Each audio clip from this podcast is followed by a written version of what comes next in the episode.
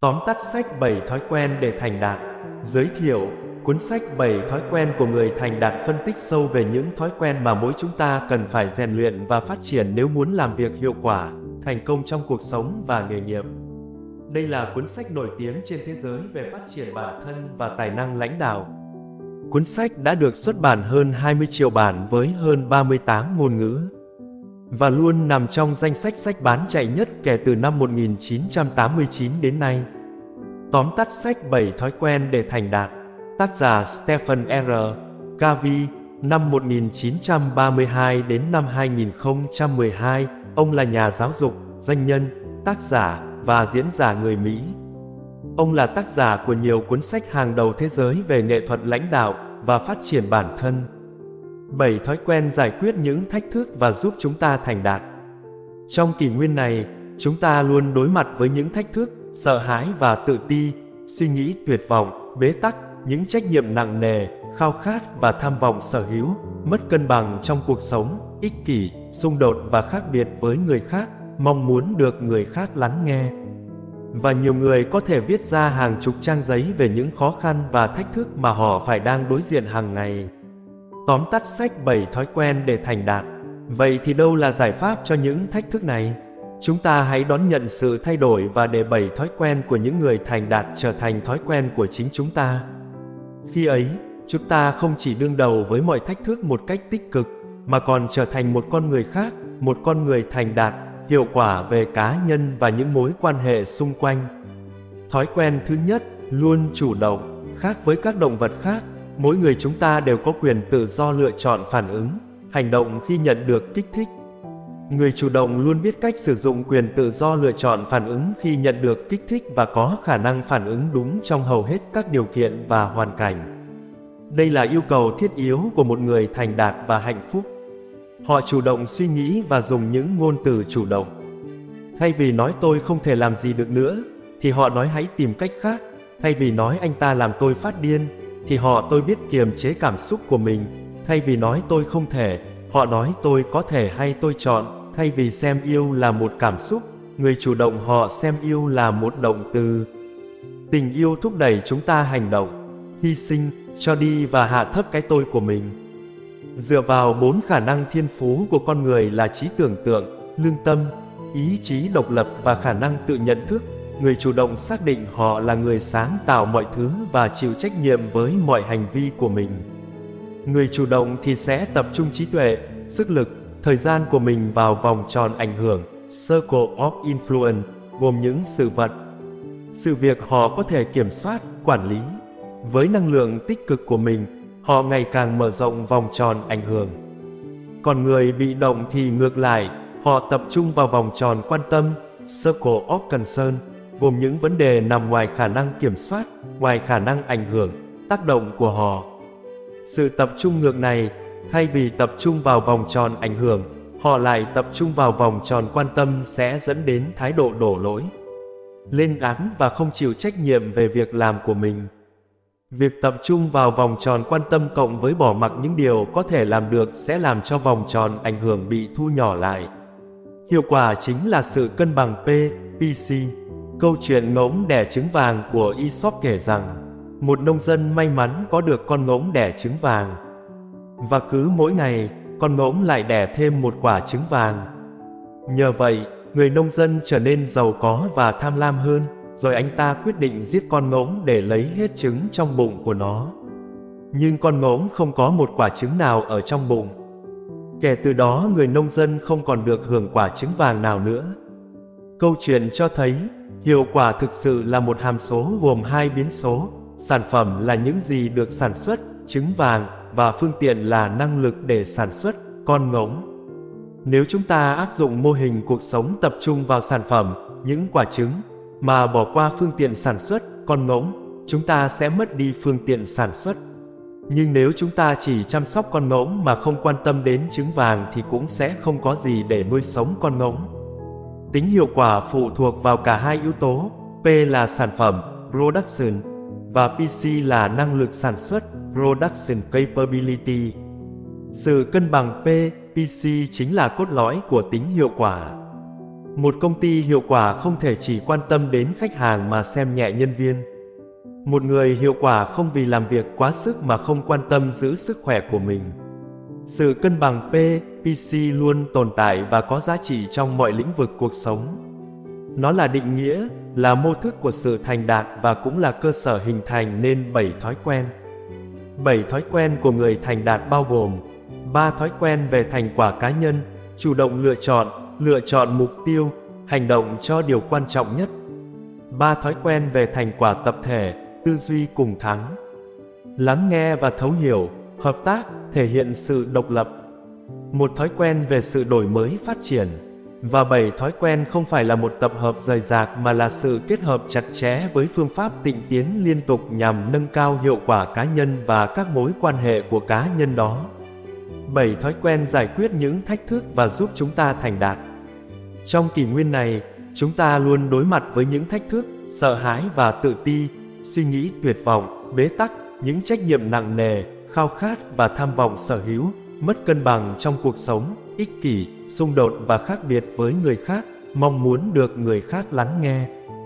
Và nhiều người có thể viết ra hàng chục trang giấy về những khó khăn và thách thức mà họ phải đang đối diện hàng ngày.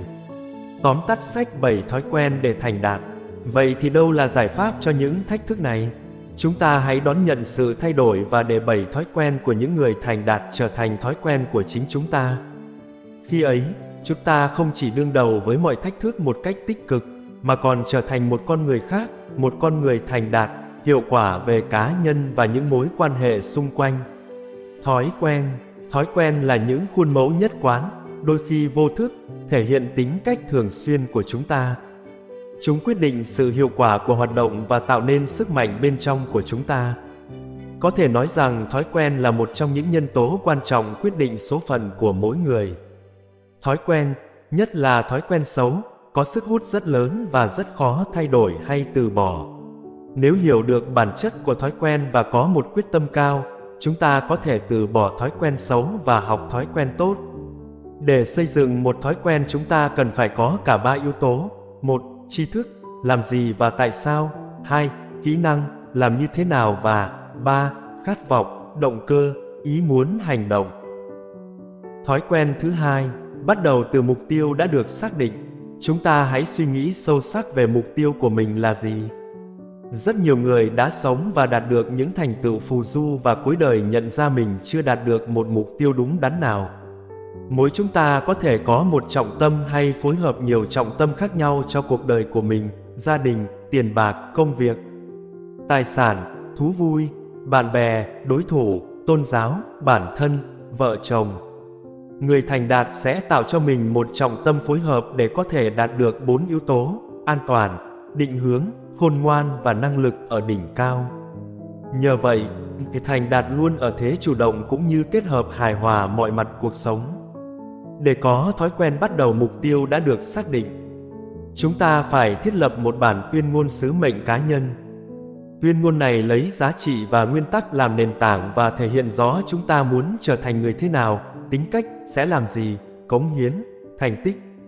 Chúng ta không chỉ quản lý cuộc đời mình làm đúng mà còn phải lãnh đạo cuộc đời mình làm điều đúng để luôn hướng tới mục tiêu đã được xác định. Thói quen thứ ba, ưu tiên cho điều quan trọng nhất. Chúng ta quản lý thời gian theo ma trận gồm 4 phần. Phần thứ nhất, bên trái, phía trên, gồm những hoạt động khẩn cấp và quan trọng. Phần thứ hai, bên phải, phía trên, gồm những hoạt động không khẩn cấp nhưng quan trọng. Phần thứ ba, bên trái, phía dưới, gồm những hoạt động khẩn cấp nhưng không quan trọng. Phần thứ tư, bên phải, phía dưới, gồm những hoạt động không khẩn cấp và cũng không quan trọng. Thói quen thứ tư, tư duy cùng thắng, win-win. Những người không thành đạt dùng đến 90% thời gian cho phần thứ nhất, quan trọng và khẩn cấp, và 10% cho phần thứ tư, không quan trọng và không khẩn cấp. Một số khác dành thời gian cho phần thứ ba, khẩn cấp, không quan trọng, nhưng lại luôn nghĩ rằng mình đang ở phần thứ nhất. Người thành đạt sẽ dành rất ít thời gian cho phần thứ ba và thứ tư. Họ cũng sẽ tối thiểu hóa thời gian dành cho phần thứ nhất để tập trung thời gian quý báu của họ vào phần thứ hai, không khẩn cấp quan trọng. Phần này gồm những công việc như xây dựng các mối quan hệ, viết bản tuyên ngôn sứ mệnh cá nhân, lập kế hoạch dài hạn, chúng là những việc quan trọng, cần thiết nhưng ít khi được thực hiện vì không cấp bách. Để có thể tập trung vào ô thứ hai này và nói không với muôn vàn những sự việc không quan trọng, người thành đạt phải luôn dựa vào các nguyên tắc, sứ mệnh cá nhân, vai trò và mục tiêu đã định. Công cụ được dùng để lập các hoạt động thuộc phần tư thứ hai cần phải đáp ứng 6 tiêu chí quan trọng sau. 1. Tính chặt chẽ, phải có sự hài hòa, thống nhất và gắn kết giữa tầm nhìn với sứ mệnh, giữa vai trò với mục tiêu, giữa các ưu tiên với kế hoạch, giữa ý muốn với kỷ luật. Chấm 2. Tính cân bằng, cân bằng cuộc sống và không bỏ qua một yếu tố quan trọng nào như sức khỏe, gia đình, chuẩn bị cho nghề nghiệp hay phát triển bản thân. 3. Nên dùng đơn vị thời gian cơ bản là tuần. 4. Quan tâm đến khía cạnh con người. 5. Tính linh hoạt, công cụ phải phục vụ con người chứ không phải ngược lại, và công cụ phải thể hiện phong cách, nhu cầu và cách thức của chúng ta. Chấm 6. Tính gọn nhẹ, dễ mang theo và dễ sử dụng. Để trở thành người tự quản ô thứ hai hiệu quả, chúng ta cần xác định, nhận diện tất cả vai trò của mình như làm cha, làm chồng, làm con, làm giám đốc kinh doanh, làm bạn và có những mục tiêu quan trọng riêng cho mỗi vai trò để theo đuổi và thực hiện. Tài khoản tình cảm và 6 cách ký gửi vào tài khoản tình cảm. Tài khoản tình cảm là một cách nói ẩn dụ mô tả mức độ tin cậy được xây dựng trong một mối quan hệ. Đó là cảm giác an toàn, độ tin cậy giữa chúng ta và người khác. Giả sử chúng ta ký gửi vào tài khoản tình cảm của một người bạn bằng sự nhã nhặn, tốt bụng, chân thành và giữ các cam kết với bạn mình thì chúng ta đã thiết lập một khoản dự trữ. Sự tin cậy của người bạn dành cho chúng ta sẽ cao hơn và khi cần chúng ta có thể nhờ đến sự tin cậy đó. Có 6 cách ký gửi vào tài khoản tình cảm của một người khác bao gồm 1. Hiểu rõ từng cá nhân 2. Quan tâm đến những điều nhỏ nhặt nhất 3. Giữ uy tín, luôn giữ đúng lời hứa. 4. Làm rõ kỳ vọng của mối quan hệ. 5. Thể hiện sự chính trực của bản thân. 6. Thành thật nhận lỗi khi phạm sai lầm. 6 mô thức của mối quan hệ tương tác bao gồm 1. Cùng thắng 2. Thắng, thua 3. Thua, thắng 1. Thua, thua 5. Chỉ có thắng 6. Cùng thắng hoặc không giao kèo trong thực tế cuộc sống, đa số các tình huống đều có mối quan hệ tương thuộc, do đó tư duy cùng thắng, tức hai bên cùng có lợi là phương án phù hợp nhất. Nguyên tắc cùng thắng là nguyên tắc cơ bản mang đến thành công trong mọi tương tác của con người. Nó bao gồm 5 mặt tương thuộc, khởi đầu là tính cách, sau đó là các mối quan hệ để hình thành những thỏa thuận. Nó phải được nuôi dưỡng trong một môi trường có cấu trúc và quy tắc được xây dựng trên cơ sở tư duy cùng thắng. Nguyên tắc cùng thắng không thể nào đạt được bởi những người có tư duy thắng, thua, thua, thắng hay thua, thua. Thói quen thứ năm, lắng nghe và thấu hiểu. Con người hay có thói quen áp đặt suy nghĩ chủ quan của mình lên hoàn cảnh của người khác. Một ẩn dụ cho cách áp đặt này như sau.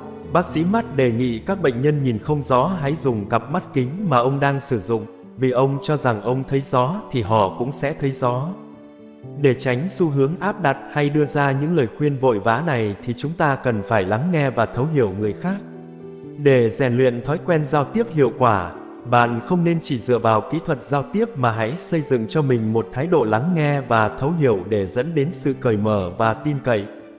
Chúng ta cũng cần mở các tài khoản tình cảm để tạo sự thông hiểu giữa hai tâm hồn. Thói quen thứ sáu, hiệp lực, đoàn kết hiệp lực bao giờ cũng mạnh hơn từng phần cộng lại. Hợp tác, đồng tâm hiệp lực là yêu cầu cốt yếu của mô thức lãnh đạo lấy nguyên tắc làm trọng tâm. Nó là chất xúc tác giúp liên kết và giải phóng những sức mạnh to lớn bên trong mỗi con người chúng ta. Đồng tâm hiệp lực luôn đem lại kết quả tốt hơn. Nó là kết quả trọn vẹn của nhiều thói quen khác. Nó đem lại sự thành công trong một thực tại tương thuộc đội nhóm làm việc tập thể, xây dựng tập thể, phát triển sự đoàn kết và sáng tạo với những người khác. Hợp tác không có nghĩa là đồng nhất mọi người. Ngược lại, hợp tác coi trọng sự khác biệt của mỗi người chúng ta về trí tuệ, tình cảm, tâm lý, quan điểm và cách nhìn nhận vấn đề. Thói quen thứ bảy, rèn luyện, phát triển bản thân. Thói quen thứ bảy chính là thói quen duy trì, phát triển và gia tăng tài sản của chính bản thân chúng ta. Chúng ta phải luôn rèn luyện và đổi mới ở bốn mặt sau. một Về thể chất, luyện tập thể dục thể thao, dinh dưỡng, kiểm soát áp lực. 2. Về trí tuệ, học và đọc, hình dung, lập kế hoạch, viết. 3. Tinh thần, giá trị, cam kết, nghiên cứu, cầu nguyện và thờ phượng. 4. Quan hệ xã hội, tình cảm, phục vụ, thấu hiểu, thông cảm, hợp tác, an toàn nội tại. Đổi mới và rèn luyện là một nguyên tắc và cũng là quá trình giúp chúng ta phát triển và tiến lên theo đường xoắn ốc của sự tăng trưởng và liên tục đổi mới. Con đường phát triển này đòi hỏi chúng ta phải học, cam kết và làm nó hàng ngày với mức độ ngày càng cao hơn. Không có mức độ nào là đủ cao để ngừng lại. Chúng ta phải liên tục phát triển, liên tục học cam kết thực hiện, liên tục thực hiện học cam kết và liên tục cam kết thực hiện học. Cứ lương phiên và liên tục như thế theo đường tăng trưởng xoắn ốc. Cảm ơn bạn đã nghe tóm tắt sách 7 thói quen để thành đạt tại Ryan gạch ngang Nguyễn.k. Nếu có thời gian hãy nghe nhiều sách tóm tắt ở trang podcast Ryan Nguyễn.k. Chúc bạn thành công!